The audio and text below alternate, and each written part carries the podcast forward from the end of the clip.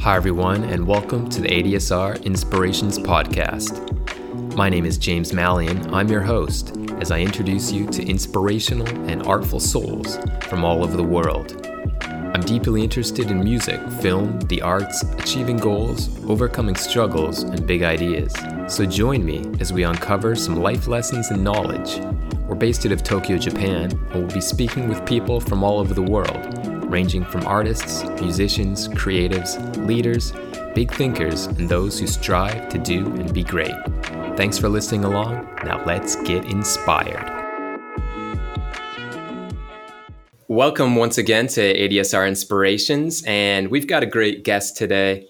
And I haven't actually met Shelley before in person, but I've been explaining her work the past few days, and I've heard some great things about her through some mutual friends. So I'm excited to sit down and have a chat and hear what she has to say on a variety of topics related to art inspiration and some of her life philosophies. So please welcome to the show, Shelley Alingas. Ah, thanks, James. I hope I live up to those great things you've heard about me.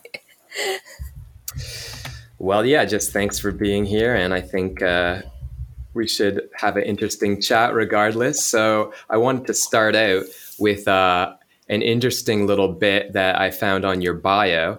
Um, it says, for me, artistry is the process of authentically connecting with other people and their stories as a path to connecting with myself and my own story.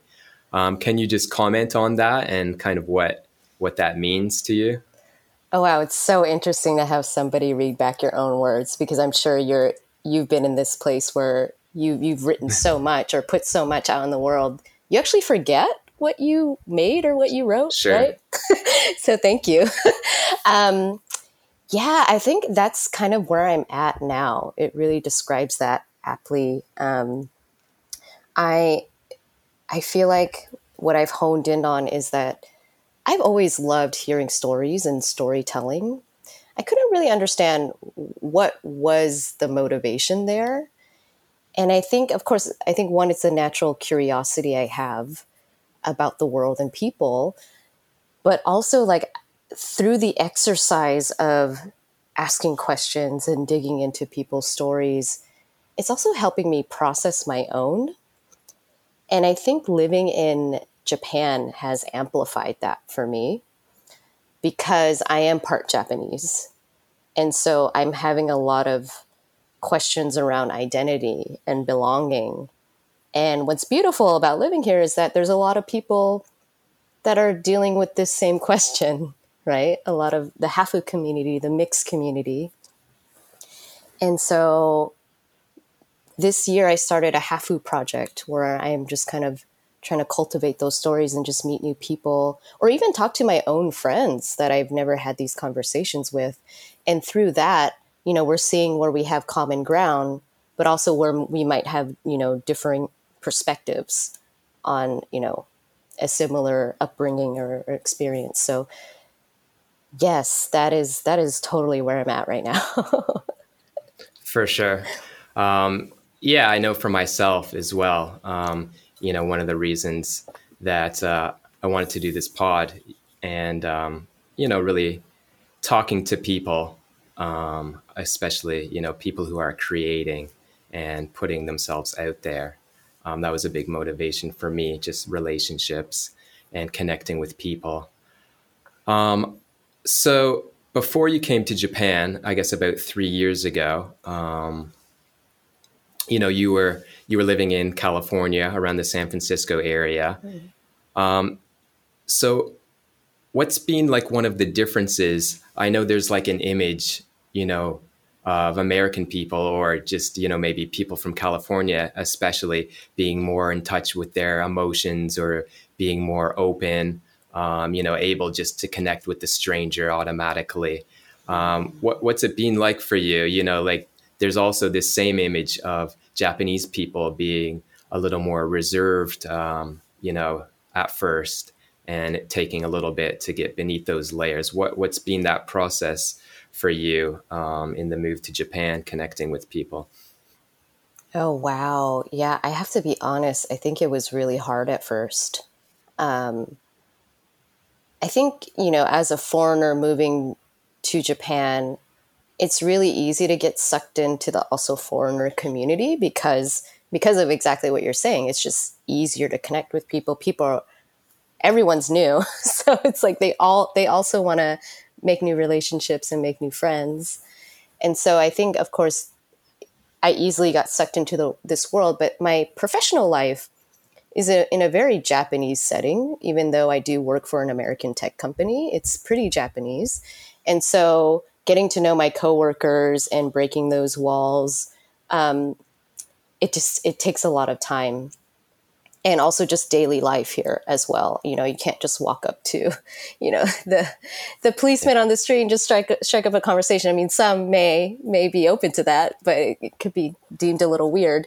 Um, and so at the beginning, I feel like I really tried hard to assimilate.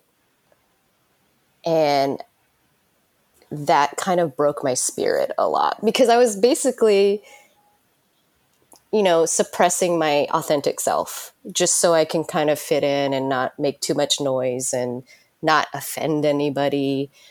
Um, but after a year of doing that, I just, you know, you wake up and look at yourself in the mirror and you kind of see a ghost shell of yourself. Mm. Um, and so I knew that that's not how I wanted to live my life long term. And so, but I am in Japan. It's a different culture. I need to respect that. And so it has been this process of finding balance, but also embracing who I am more and like letting that sure. just live in the world regardless. So I think it's been very fruitful. I finally feel like I'm in a place where I have a, an awesome like support group and friends and and they're all mixed foreigners and Japanese people and I just really like where that is right now. Sure. Yeah, that makes sense. Yeah. Not necessarily um, trying to conform or fit yourself into a box or a stereotype, but kind of letting yourself um, be yourself, I guess, and yeah. others are going to accept that or they won't. Right. Yeah, and sometimes it takes. You know, and I understand the Japanese side, especially if they haven't had a lot of exposure to other cultures or foreigners. But sometimes it takes that awkward, uncomfortable conversation at first, you know, and maybe sometimes the role as the foreigner, as somebody who is more open, is to kind of dig a little bit and ask those questions and get get to those layers and and find and find that connection with with each other because sure. we're we are we are all human. So it's there. Right. For sure for sure.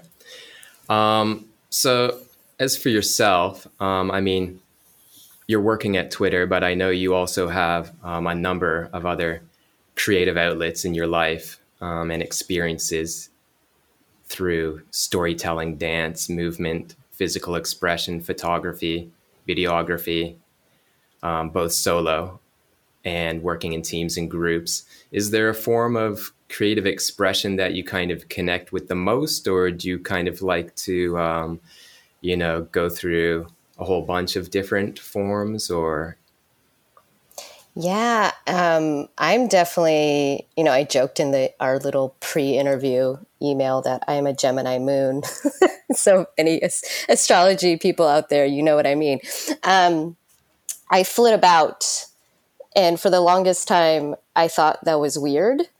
I thought there was something wrong with me. Um, because you know when i would look at other successful creatives or other successful people in the world it just seems like they found a way to be disciplined and focus on one thing and dig deep and then just pursue that and they just knew from a young age what they wanted to do and i was just like what is wrong with me um, but now i've just ex- accepted that that more i'm like okay i'm i'm a little weird that's okay and i like a lot of things and my seasons change and that means my medium change. I think one, the two things that have been a through line have been dance and uh, mm-hmm. my camera. So whether that is photography or video, um, but both are definitely rooted in storytelling.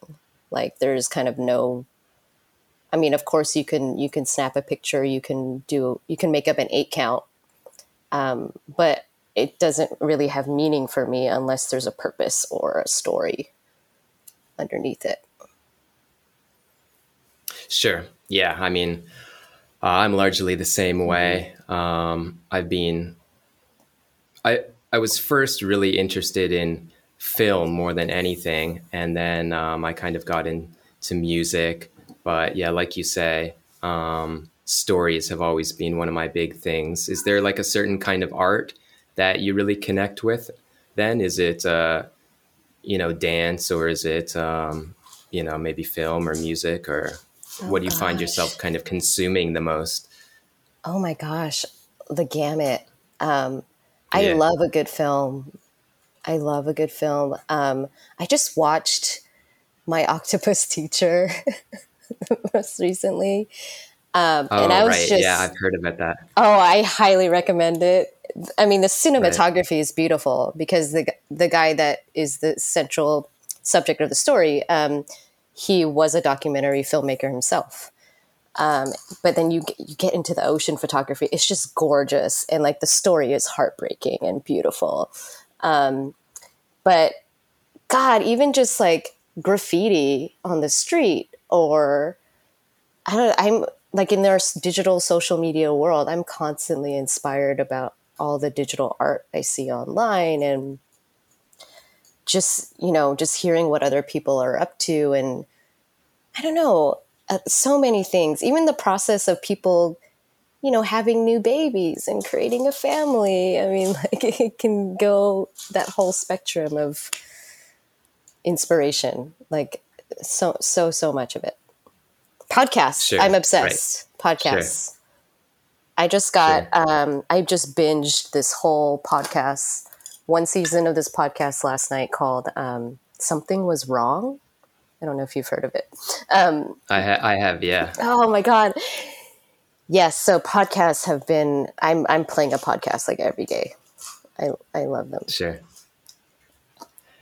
So I guess with most of that um, the kind of through line is some kind of story, or you can kind of find some kind of meaning, maybe, or find some inspiration or art just in the everyday.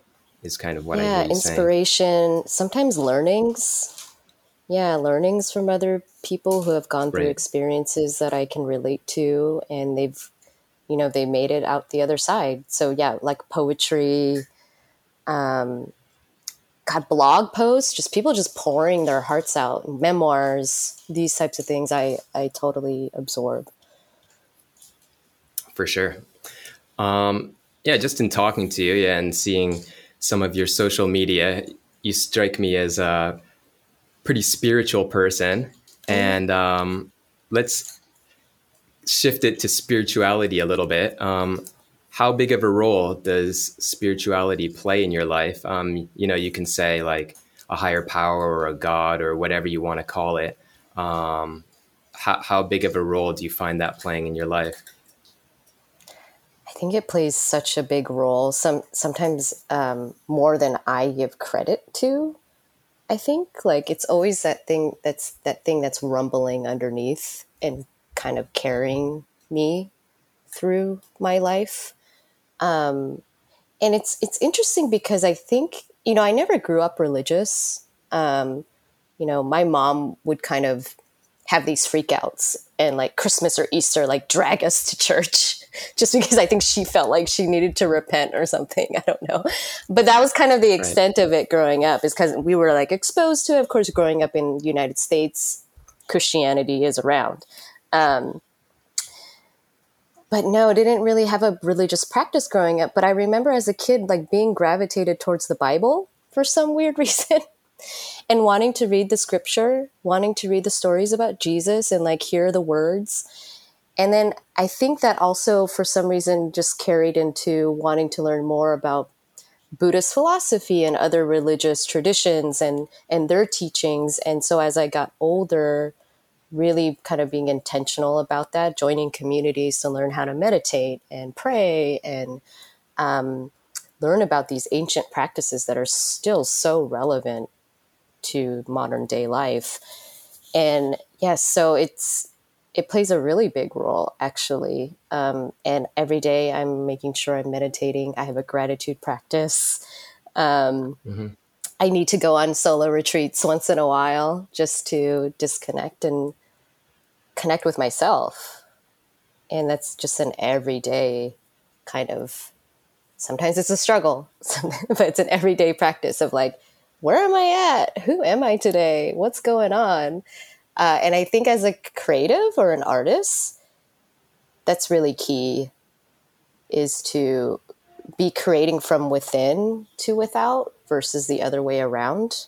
Because I think the other way around can make you really stressed or sick, or it just doesn't work that other way around for me.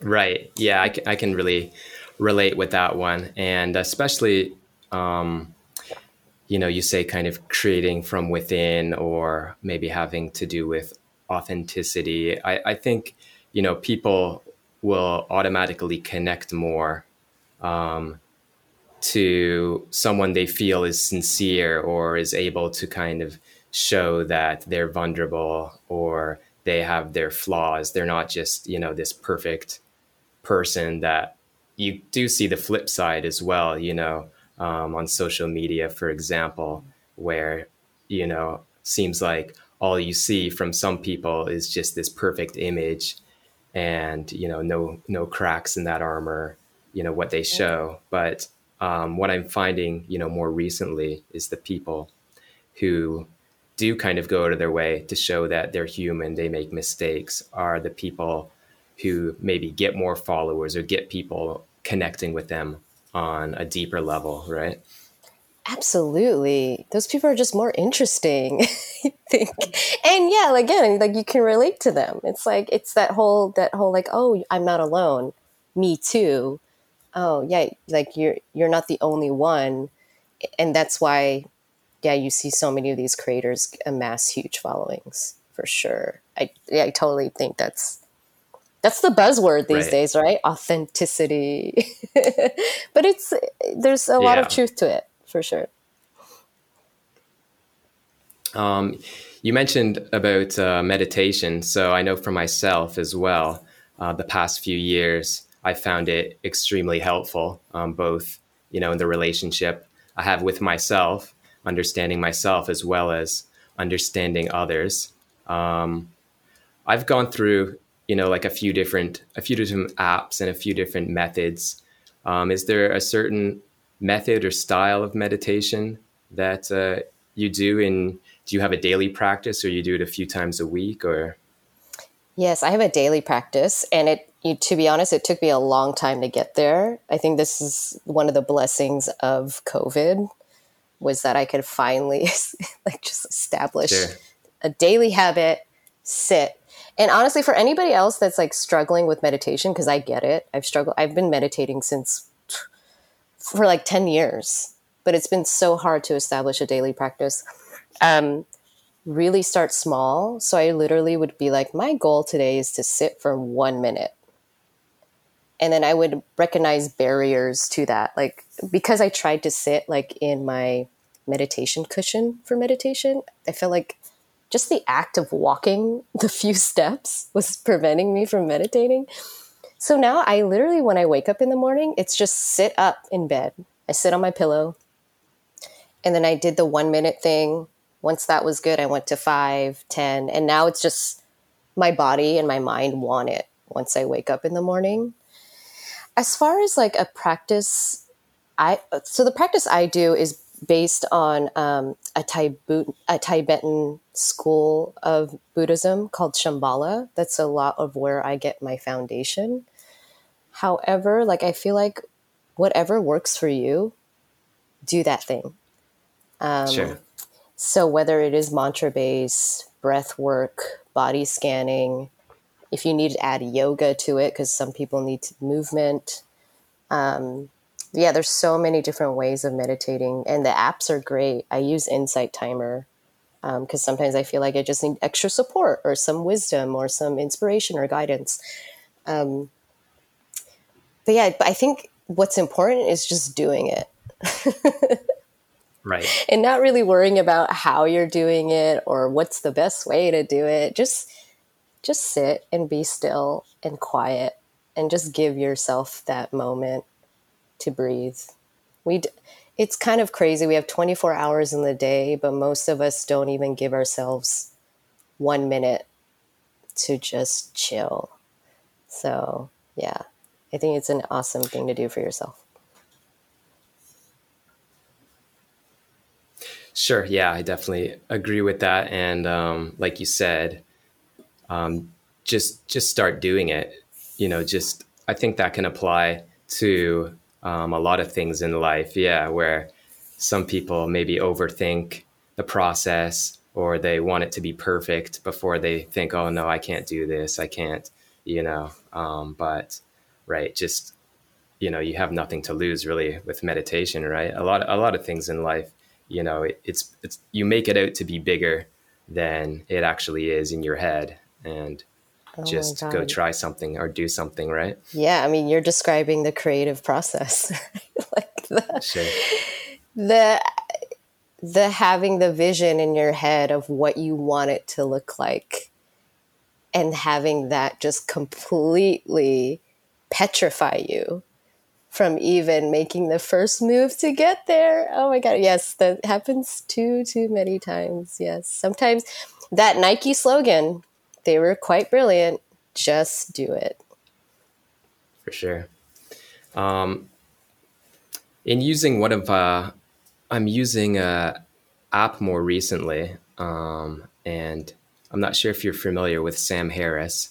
Um, he's written a few books, and yeah, so I, have been using his app a little more recently, the Waking Up app. Mm. And um, it, there's a quote I found um, I, f- I found kind of interesting from using the app lately, and it says there are two ways to be with other people. You can want something from them, or you can truly enjoy their company. Mm. from your experiences, and I know you know you've done a lot of interviews, and you certainly um, have had relationships with many people. What What do you think about this statement? I think it's so true. Like, what is that similar quote where it's like, if you want to be happy, if you if you don't want to be happy, then just love yourself and just care about yourself. But if you want to be happy, love others and care about others. I think that's very sure. similar of yeah, if you go through life just wanting to take, take, take, man, who's going to be there at the end of the day for you when you need somebody? No one. um, but absolutely, I think, you know, as far as if we're talking about the context of creativity, that is where the best stuff comes from. Like just the just the fact of you know you have no agenda. Sometimes I just meet random people. For example, like I met this woman at a dinner party, at a birthday dinner party. No intention of like even making new friends, but I just wanted to be there for my friend who was having celebrating her birthday. End up sitting next to somebody who's an, a brilliant animator um, and filmmaker as well, and this has flourished into a really cool friendship where we have a lot of things in common. And like, who knows? Like, I'm not coming in saying, wow, we should collab on this. We should do this together. But who knows? Like, as organically that that friendship develops and these conversations continue to happen. In my experience, that's when the sparks and the magic come. Of like, just like you and your brother, right? Of like, sure. I've been thinking about this. You do this why don't we make a pod? Why don't we work on this together? And it's just that's where it, it happens. Um, so yeah, going into every context, even in your work life, of I'm not here to take, I'm here to listen. I'm here to receive, but also give back. I think that's just the best. The best outcomes happen that way. For sure, yeah, I've definitely found that in my experiences and i just kind of like that quote more recently yeah how are you um, um, can i ask how are you finding sam harris because i've just heard about him recently but oh okay yeah um, i had listened to some interviews with him on other podcasts and um, he's really he's really deep in his thinking and his philosophies, and he gets really. Um, I mean, he's done a ton of meditation practice, all different levels, and um, you know, like to a point where sometimes in in the app, the practices like he gets you to kind of even like detach from like you know what is what is your mind like what is you know you're not like behind your face you're not your body like things like this. It gets really deep. Um, i used to i used to use the headspace app as well. Mm. um, but i found with the waking up and sam harris he he gets more into certain philosophies and there's more theory behind things. Mm, that's really lovely. So yeah. I mean yeah def- definitely if you're interested there's a lot of material on Sam Harris and yeah. waking up. That's so great. Um, so just kind of on the same topic, I know you have a lot of history um, with interviews and interviewing people. Um, maybe did that stem kind of you? I know you did a sports show. I did. that was that was in San Diego. That wasn't sorry in San Francisco when you started that, or what? What's a bit of history behind your yeah. interviewing. Yeah. Yeah. As somebody, I, I think I've been interviewing since I was a kid. You know, I worked for my school, high school newspaper. That's kind of where it started. Sure, yeah. Um, and right. always loved tinkering with the camera and just like asking questions behind the camera, right? But um, that's I think that's where my love of journalism and storytelling began was as a kid, and I actually thought I wanted to be a journalist after high school then of course life takes you on different like places. But yes the the sports travel series was really just putting the two things i loved the most together and sure. having that idea planted in my head for the longest time. But again just feeling like where do i even begin? Like where do i start? And this female sports media company started up in San Francisco at the time. They were called the Relish. And we we happened to meet and it was just kind of the stars aligned. Um, I I was like, I have this idea, kind of pitched them this idea, and they were like, let's do it. And I was like, for real? and they're like, yeah, let's do it. Um, I think when it comes to video, a lot of my blockage is that I'm not the best editor. So I have all the concepts and this, and I can do production and run around with the camera and interview people but they had the editing power. And so that that just unlocked my freedom of like i can just do focus on what i'm good at and somebody can then take it and focus on yeah. what they're good at which is like that's the most beautiful collaborations you can find. And you know what? Interviewing is still something i'm getting better at. It's you know i've never was never formally taught. I mean i had i had some like foundations and fundamentals that i've learned from others but it's really in just jumping in and doing the thing that you learn the most. And um, i still get super nervous when i do an interview um, or even do like anything in front of camera that it needs to be quick and pithy. But if i come in with the mindset of i'm gonna have fun. I'm gonna be curious about who this person is and what they're about and make them feel comfortable. Because you know, a, most of a population aren't comfortable in front of the camera, especially if it's it's live or something like that. Um, so that's really your role is to build a rapport uh, where they feel like they can trust you and that they're willing to share their story with you on, on camera, which can be a lot for some people. But it's I think it's a really interesting sometimes it's nice to have the camera because it's also like an excuse to talk to somebody. Yeah. Which is cool. I did that when I went to the Women's World Cup in France in 2019. Mm-hmm. Because I had like a little rig and like a nice camera, people are just like, "Oh, what's she doing?" And then when I would come up to me, "Can I talk to you?" They're like, "Okay," because you seem legitimate. so that's right. also the nice part. You get to talk to people you wouldn't normally get to talk to. Sure, sure. Um, yeah. So, what what are uh, what are some of the best things? I guess you've kind of mentioned them a little bit. What do you enjoy about when you can kind of uh, interview someone, and what what do you think? Like, I know sometimes there's time restraints. Um, yeah, what what are some of the best things about interviewing someone, and then how, how do you kind of deal with you know, okay, we got one minute or we got two minutes. Um, what what are kind of your idea your, ideas on that? Yeah i think a lot of creatives creatives can relate. Like sometimes when you have that blank canvas it's like what? I don't even know. Should i start in the bottom right corner like you know you have no point of reference. But when you start adding parameters into your creative process and what you need to capture i think that's where the the, the really good intense pressure comes in and so yeah if like my goal is like i only have 30 minutes till kickoff um, i want to get at least five interviews in um, you know and i'm looking at if, if my primer is like i want at least one kid two women two men like then i'm like my blinders are kind of on and i'm running around the stadium right? So i think there's there's some it makes it kind of it gamifies it a little bit. It makes it really fun in that sense. Plus it also um, it also helps you know what quote unquote success is for you at that moment, or like when you know you can be done. Of course, there are creative projects out there where it's just kind of always going to be open ended. But it, for me, it's really nice to be like, I'm going to hit this milestone, hit this milestone, and then good enough is good enough. I do not need to go beyond that.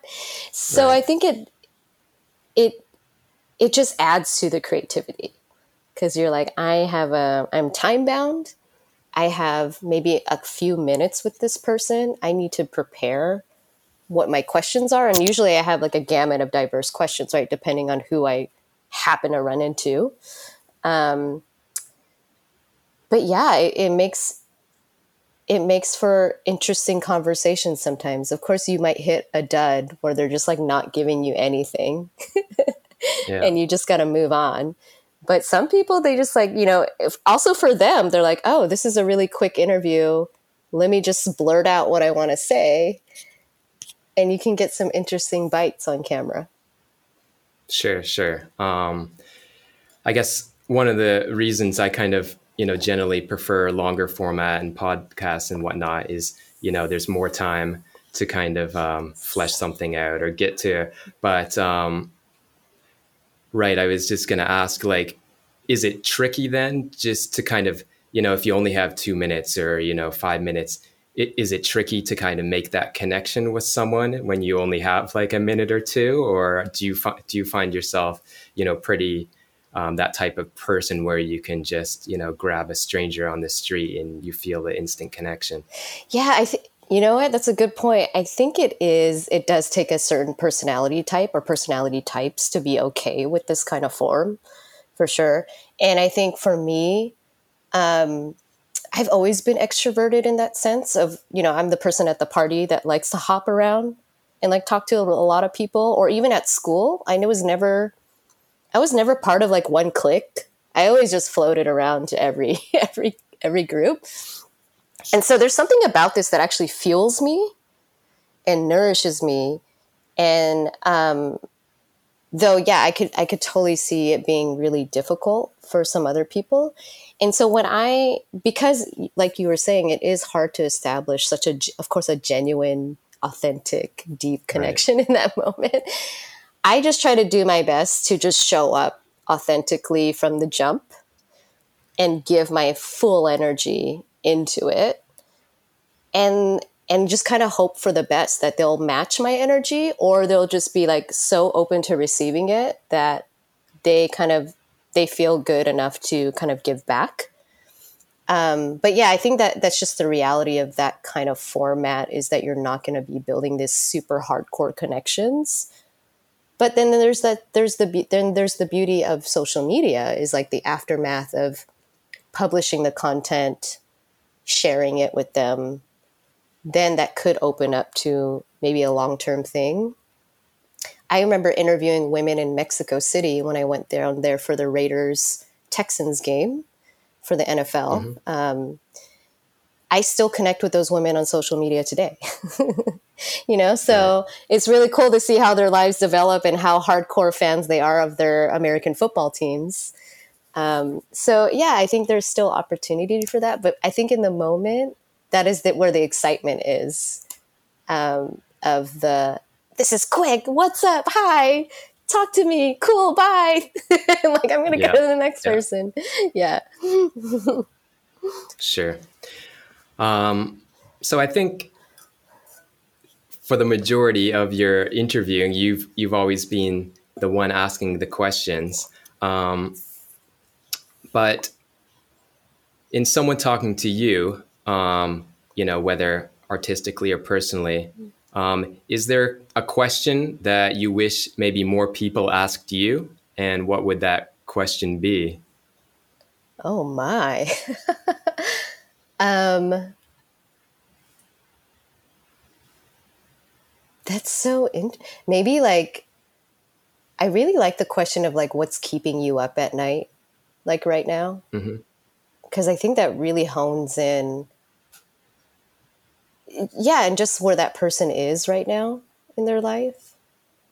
And mm-hmm. so if I were to ask that to myself right now, um, it would be I'm I'm pursuing a family as- ancestry project because I, I, mentioned earlier how I'm grappling with a lot of questions around my identity and where I come from. And for me, a big part of that is understanding my lineage and my ancestry. And in Japan, that's quite hard to do because um, if you're not directly connected with a family, it's hard to get that family registry information.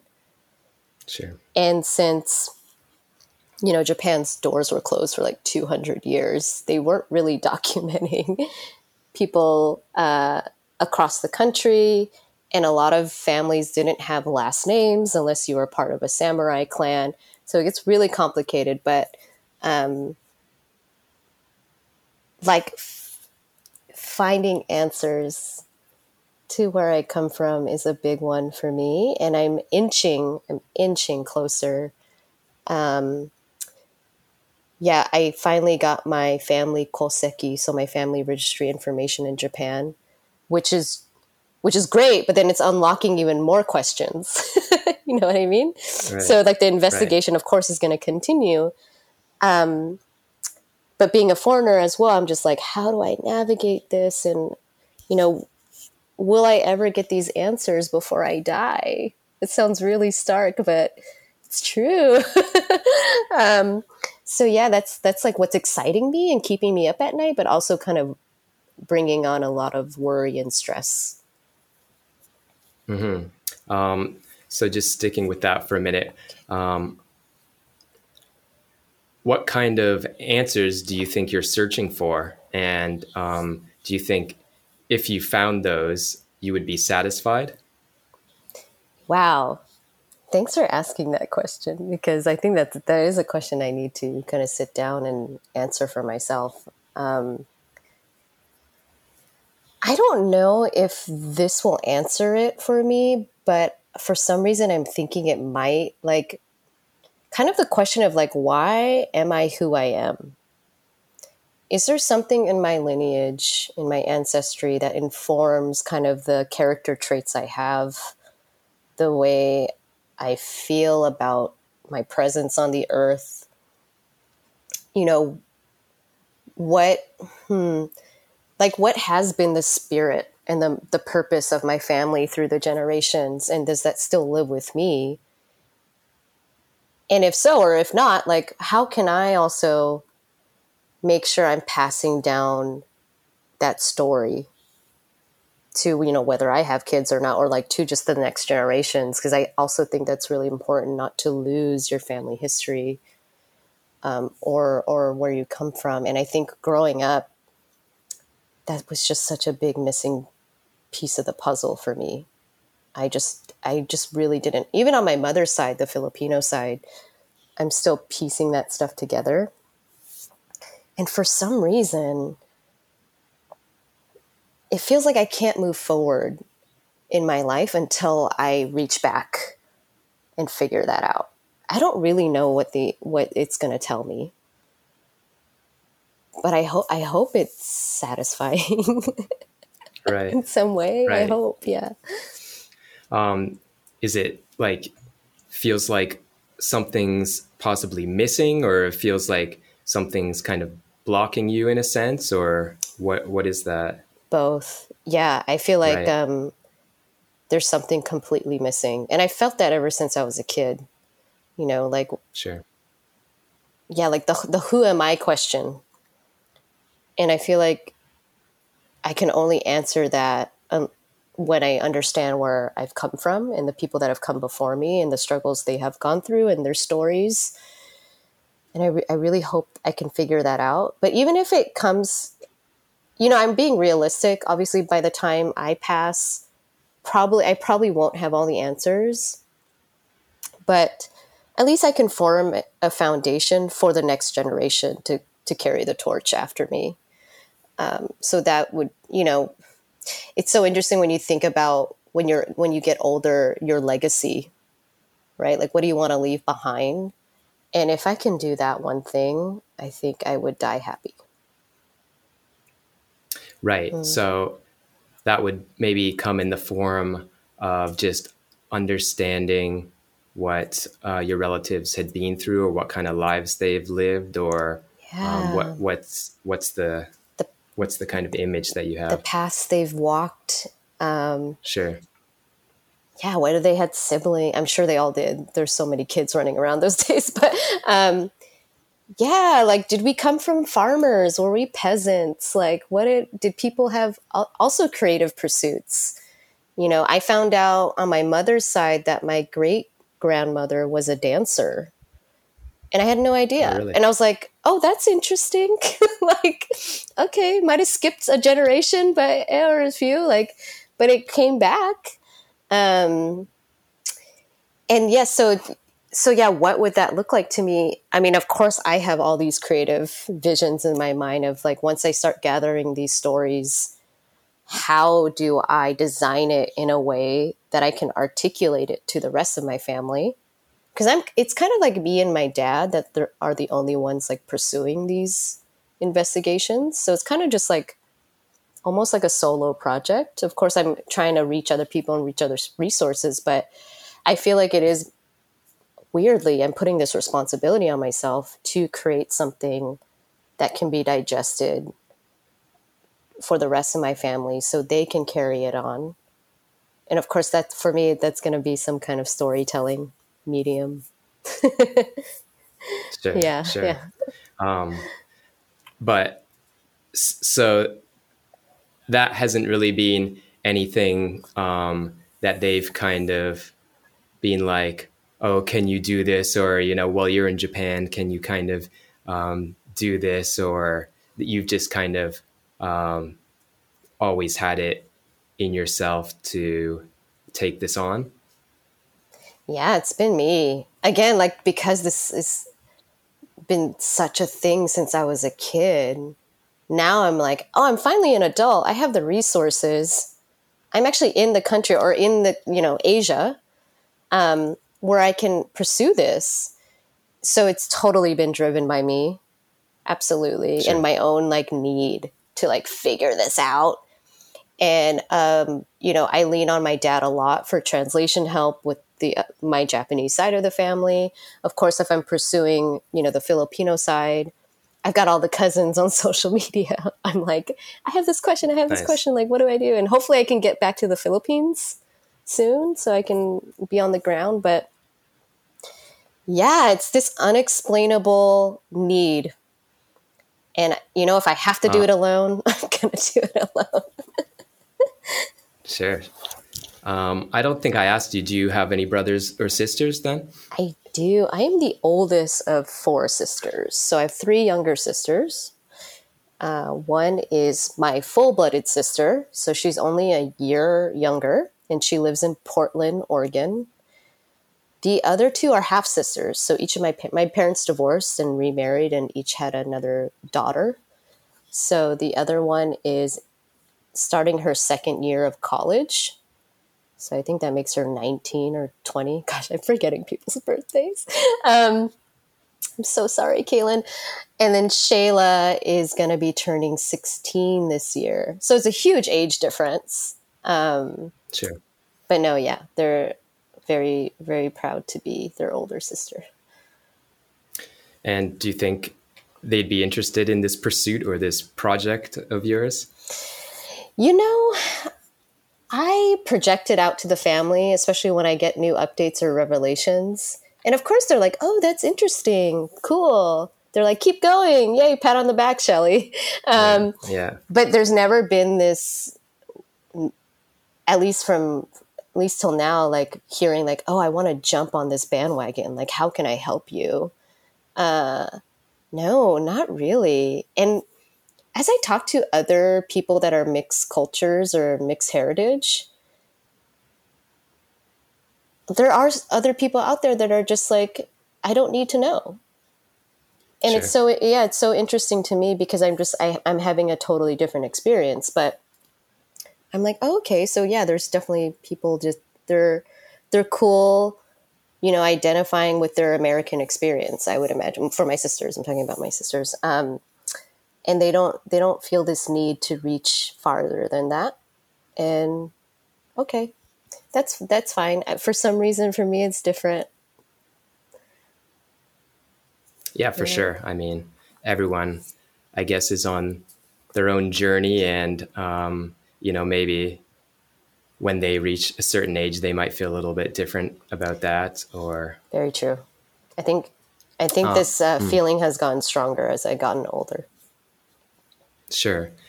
Has I know some people have found success, like there's certain online services that can trace ancestry. Have you tried anything? Yeah, I've done the related to like ancestry. Oh, okay, yeah, done I've done the DNA, which is cool because it yeah. kind of points you.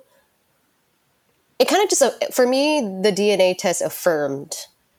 Okay, cool. I'm I am this percentage Japanese. I am this percentage Filipino, Guam, Polynesian Islands. It's like it's such a diverse clump, right? The data is not as good yet.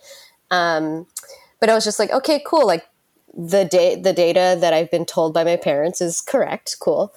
And but as far as like expecting other family to be on those sites, so we can kind of because I know people have found family through those websites. That's mm-hmm. kind of few and far between. Um, and what makes Asia so difficult is the lack of paper documentation or digital documentation. Right. And so, you know, I've heard different stories of people pursuing their ancestry in Japan, and sometimes you just have to go to the local, the local prefecture or the ward, get that granular, or even the temple that your yep. family grew up around, and just start asking questions. so sure. it's like major detective work, but it's it's really exciting for me. Well, yeah, definitely. I, I don't need to. I don't need to wish you good luck, but um, oh, I know no. you're going to keep at it Appreciate from the sounds it. of it. But yeah, yeah. Um, good luck with that, Thank and you. I hope you. I hope you find you know what you're looking for. Me Maybe too. it's within yourself or something external. Yes, um, you're so right. Yeah. So yeah, just from talking to you and you know the way you described yourself, you know, as an extrovert and um, come across as a confident, you know, strong person. Do you do you feel confident about yourself when you think about yourself? Oh damn, James, you just like threw that question out and mic dropped. Uh, um, wow. I don't know if I can just say a straight yes or no. Um, I think the confidence has built a lot over time. And as I get to know myself better and start to love myself more, I think naturally the confidence has has grown from that. But I think a, lot of us deal with imposter syndrome, these these moments where you're just like, why me? Can I actually do this? uh, I just, I honestly, I just had this moment on yesterday with a work project that kind of slammed in short notice that I need to get done by Monday. And I'm just like, holy crap. like, yeah. can I actually, am I the right person for this job? Um, yeah, so I think it's um it's day by day. In general, I think my confidence like I know that it's there. Sometimes I just um need to tap into it more. Sure. Yeah.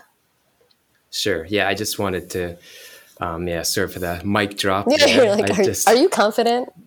just just connecting it i wanted to connect it more towards um, you know in art or creation and just people putting themselves out there um, you know, mm. maybe some advice or like how do you think people can gain confidence in the in in their lives? Just um, I know just mm. from talking to you, you know, and seeing some of your past work, it seems like you know you have confidence, and for people who may feel like they lack confidence or they don't want to put their art out there or their creations, um, what what could you say to those people?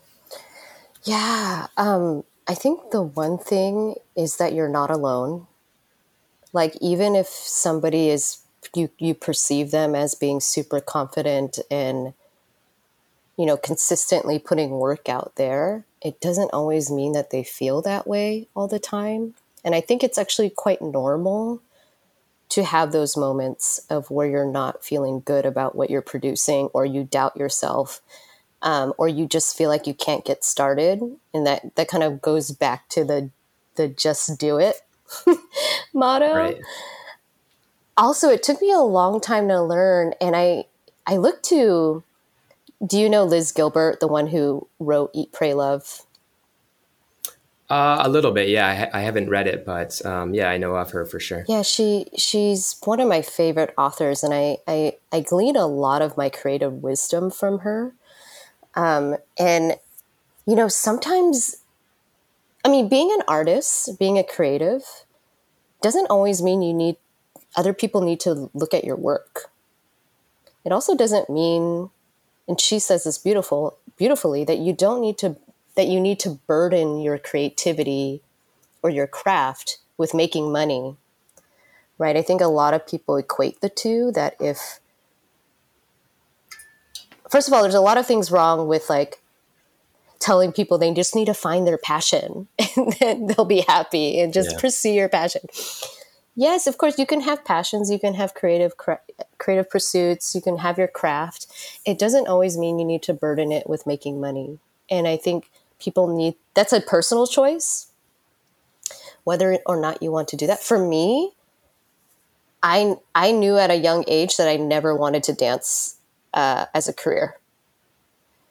I just right. felt the toll on my body. And I was like, I never want to put my body on the line for my survival.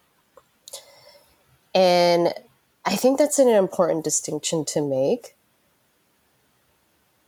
For me these days, it's just like fucking create. Just create because it makes you happy. Yeah. You know, and then maybe you might be that top 1 to 2% that gets that deal or makes that money or gets that commission. But the act of creating is, should be what is fueling that joy for you versus the other way around. I found that in the past, I would think of projects with in mind, like, how can I get funding for this? You know, I want to make this documentary and I think I'm going to make it in this way because I think people will a like it and two I can actually get maybe sponsorship for it. But I found those are the projects that were the ones that like I actually did not want to do. So it took me a long yeah. time to figure that out and I would look at my other creative friends and they were so disciplined. I had this writer friend. She would wake up every morning, like 5, 6 a.m., and write. And I was like, how do you do that? And I found out it's because it just brings her joy. And so she found a system to kind of discipline herself to do it every day, but because the end goal, she knew what her purpose was with that. And it wasn't until recently that I found that out for myself.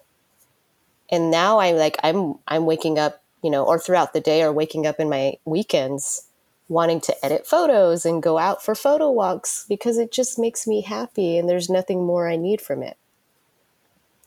Sure. Yeah, it's yeah, the creative processes can be icky and and like hard and depressing, but if we just boil it down to the basics of do what you love, then in time you can figure all the rest out. It'll develop. For sure. Um, yeah, I like that advice um, for anyone listening in. And I think what you mentioned as well um, people are not confident all the time. And, you know, maybe there's an image of, you know, this professional artist or, you know, someone who's made a ton of money doing what they're doing. And, you know, you probably talk to them too. And, you know they go through you know everyone's human they go through the same things that everyone else does and confidence wanes but i think the point you made about just keep putting stuff out there um, don't necessarily doubt yourself but you're not always going to be 100% confident but if you can find the joy in it as well like you mentioned some of the projects that you thought you could make money on or you thought sponsors would be interested in are some of the ones that actually, um, you know, are not fun to do. And it seems more like work or a job when you're doing it, right? Exactly. And I will also say that, again, like doubt is a part of the creative process. I think for me nowadays, when I feel doubt, I know I'm on the right path. Because it should, like, doing something that authentically is going to express you is scary yeah and you're gonna have doubt like and so to press on despite the fear and the doubt i think that is where the magic happens and if you might create work that sucks. Oh well. Like you created something. You created something that sucks whatever. And then you you're just going to get better over time. You're going to learn from that whole experience. So nothing is a waste of time. For sure. Yeah something i've found with um, I found with art and artists and pe- some people, you know, they will tell you, "Oh no, I can't paint," or you know, "I can't sing." Um, but at the same time, you talk to people who are doing this, you know, for a living, and it's a process, right? Like nobody nobody starts, you know, of course there is some innate talent maybe, but I think for the majority of people, what gets them to a certain level is the hard work. And, you know, you see the end product, but what you don't see is the hours and hours that somebody puts into their craft to actually get them to that point, right? Like someone might just think, oh, you know, they're amazing at this since birth, but yeah. um, like you mentioned, like you mentioned, um, it's a journey, right? Absolutely. And this is also why I love reading memoirs or listening to the stories of successful artists because a lot of them will also say like they're not they're not any different from the other person that's putting in just as much hard work as them, right? There is an element of luck that comes into some people's lives. And that's something you can't control. And so to to kind of bank on that luck happening to you, I think is what can be a burden for a lot of artists. And that's why they quit or they resent. And like, how is that person way ahead of me and I'm still here? I think when it comes to being creative and making your own work, it's just, it's also learning to stay in your own lane and not look left and right. That is what kills people. when you start comparing yourself to other people, um, that can totally just kind of sabotage the whole thing. I think that's a great point. Um, not even, not even necessarily only in art and in you know work you're producing, but yeah, in your life too. When you start to um, compare yourself with other people, and you know everyone's on their own journey right like i found myself um, you know, I've been in Japan around 11 years. And when I was first here, you know, I was comparing myself, you know, oh, this person can speak Japanese so well, or like, how did they do this? Or like, you know, oh, I'm falling behind, or, you know, but then after a little while, I just realized, you know, everyone's on their own journey. Um, you don't have to compare yourself to what your friend's doing or what someone else is doing on social media. You're not any better or worse than them. You're just doing, you know, you're doing what you're doing. Yeah, you're doing you, as we say. Sure. The the right. Japanese thing, I feel you on that. I am it's really hard not to be like, how is that person speaking so well and i'm here and then it just kind of it totally trumps your learning progress sometimes when really you're you don't know the language yet i like adding that word yet if people have read the uh, carol dweck um, uh, growth mindset book or i think it's just called mindset these are all skills that pe- you can learn and maybe you don't know it yet so I like to just change my mindset like that sometimes. Sure. And I think um, from my experience with um, being with people in Japan, when you do look Asian or you do have a Asian background, uh, there is more of like an expectation. You know, if you if you clearly look like a foreigner and you're talking to Japanese people, for example, or in a Japanese company, workplace, whatever, um, you might get that expectation as a foreigner. But when you do look Asian, and you mentioned um, working on like a half project, you know, half is kind of a bit of a Japanese term for mixed race mm-hmm. people. Um, I guess you may have experienced that more than other foreigners, right? Having an ex, if you say, oh yeah, I'm half Japanese, there may be an expectation, oh why why can't you speak Japanese so well or why don't you know this custom or norm, right? Absolutely. I think that is the weird line or the the two territories that a lot of mixed people always have to be kind of walking on. Um, luckily, like nobody's ever explicitly said that to my face, but I do think that that is the assumption. You know, sometimes I have experiences where people are just start blurting in Japanese to me, and I have to like politely tell them I'm, you know, slow down or like I don't really understand. Um, or you you get yeah you get that. I would imagine that a lot of people are like, why doesn't she know her own mother tongue? Like that's weird. Um, but I forgot where I'm going with this. but it's oh, it also works the other way around because I've also been conditioned to think the same thing, you know, of yeah, why don't I know this language? Like there's that's what it's like brought a lot of shame into my atmosphere around me learning Japanese is cuz hey, I have Japanese blood. I'm supposed to know Japanese while this like white American foreigner speaks it fluently. It's like, what the fuck?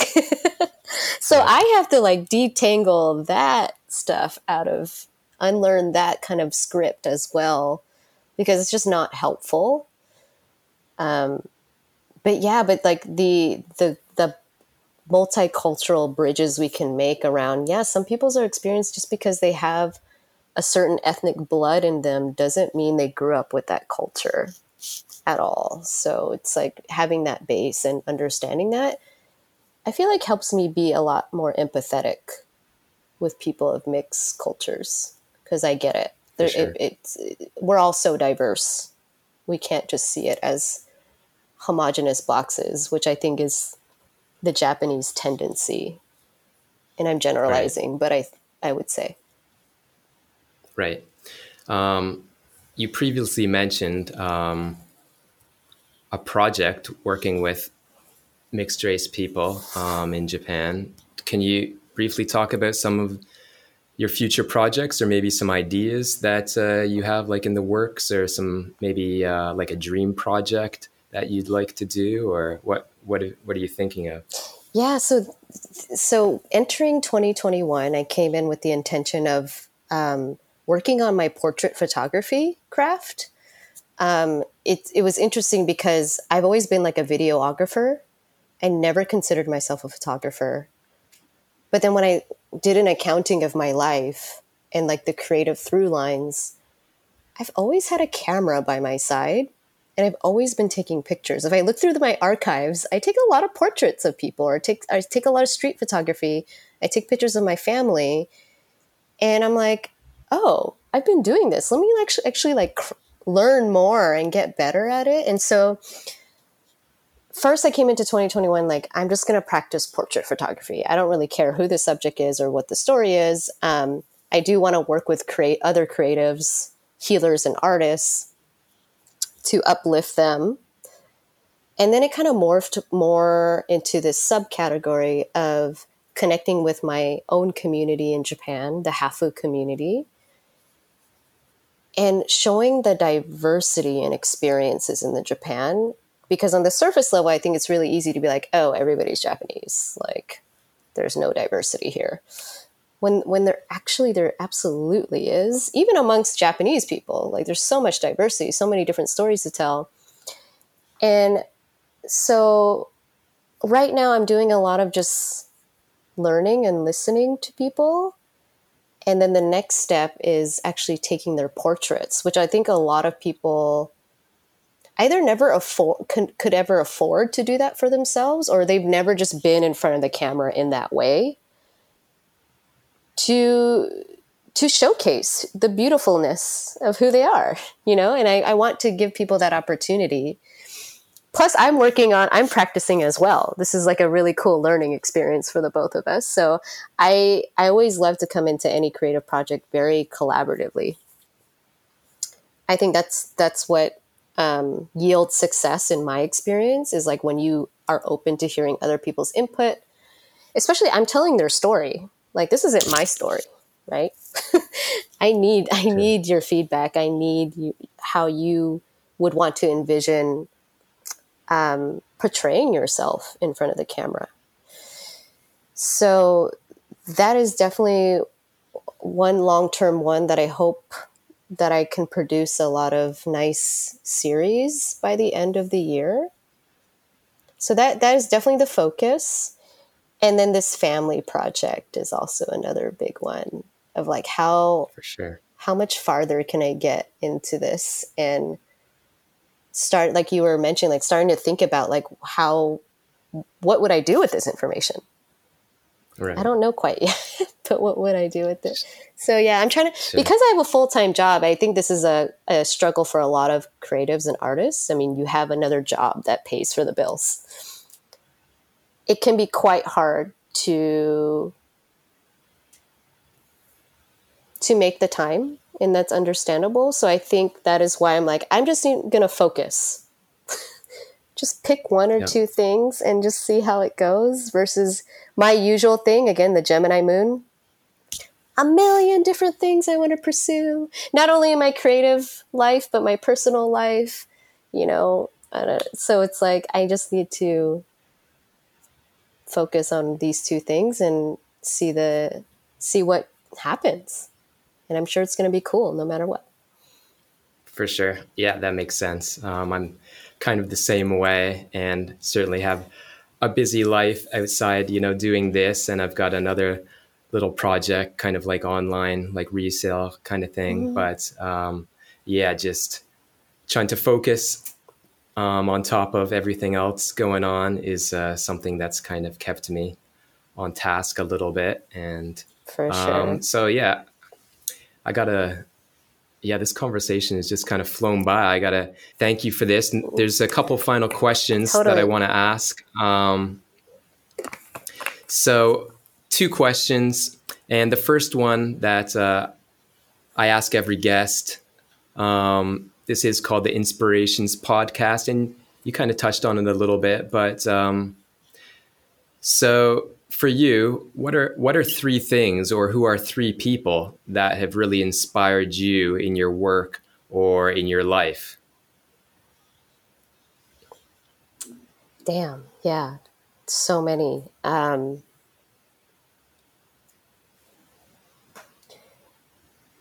they're always going to be like amazing inspirational women So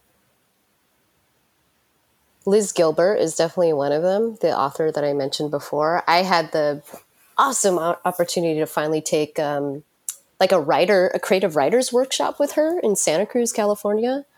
Her and oh, Sher- wow. and Cheryl Strayed. Cheryl Strayed's the one that wrote the book Wild, uh, which also turned into right. a movie. um, so they're just two women. Not the fact that they're artists and just writers, but that they go deep. They they like reach down in their deep the deepest depths of their gut and like just bring it out f- mostly for the sole intention of just getting it out for themselves. And of course naturally it built a lot of success in their life but just everything they write or say on a pod i'm just i'm always grateful.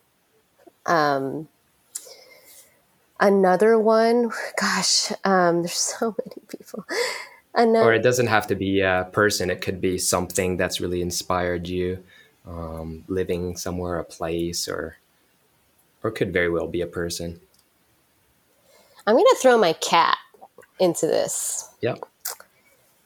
She's changed my life.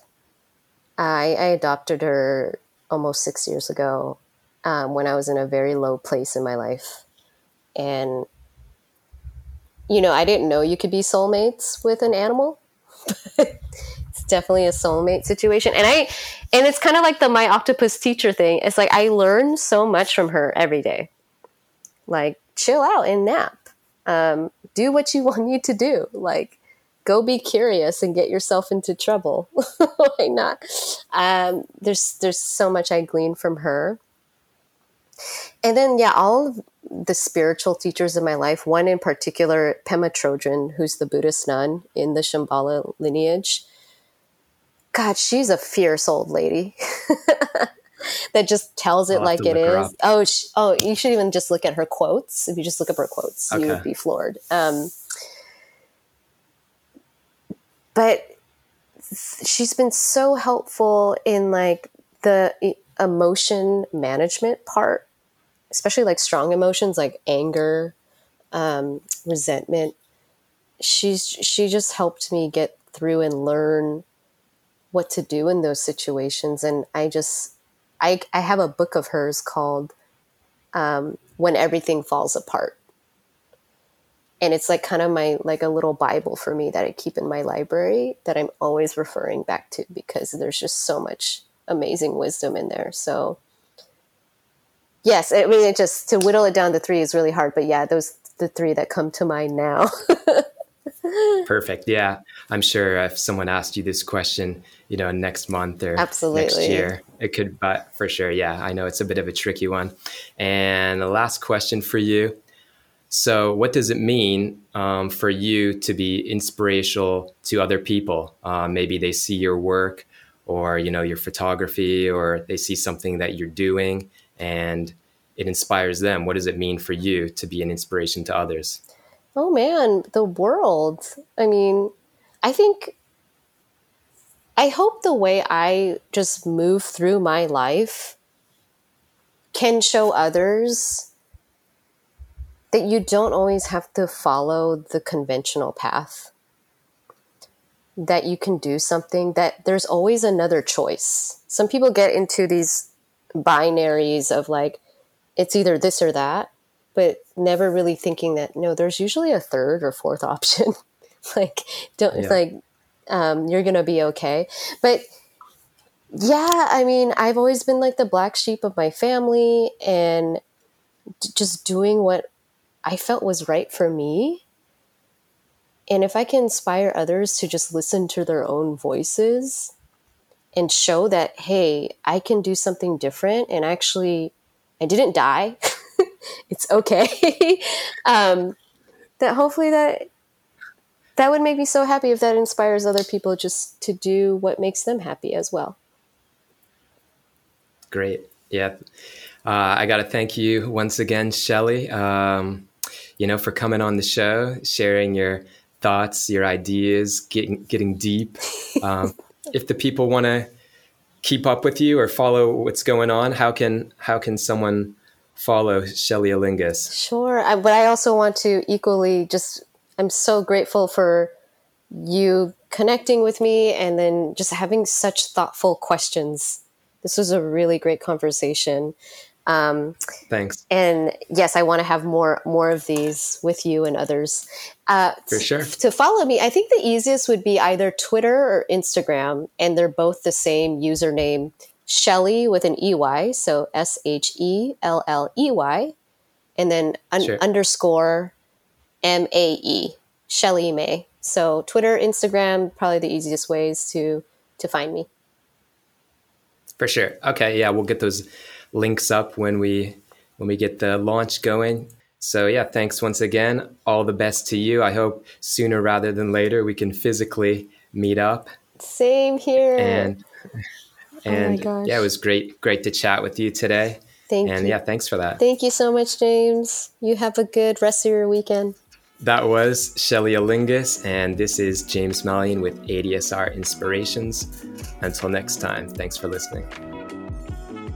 If you want to hear more insightful and inspirational chats from people based in Japan and all over the world, make sure to follow us at adsrcollective.com. We are on Instagram and Twitter at ADSR Collective. Then listen to the pod on Spotify, Apple, Google, and more. Thanks again for taking the time to listen. Until next time, stay inspired.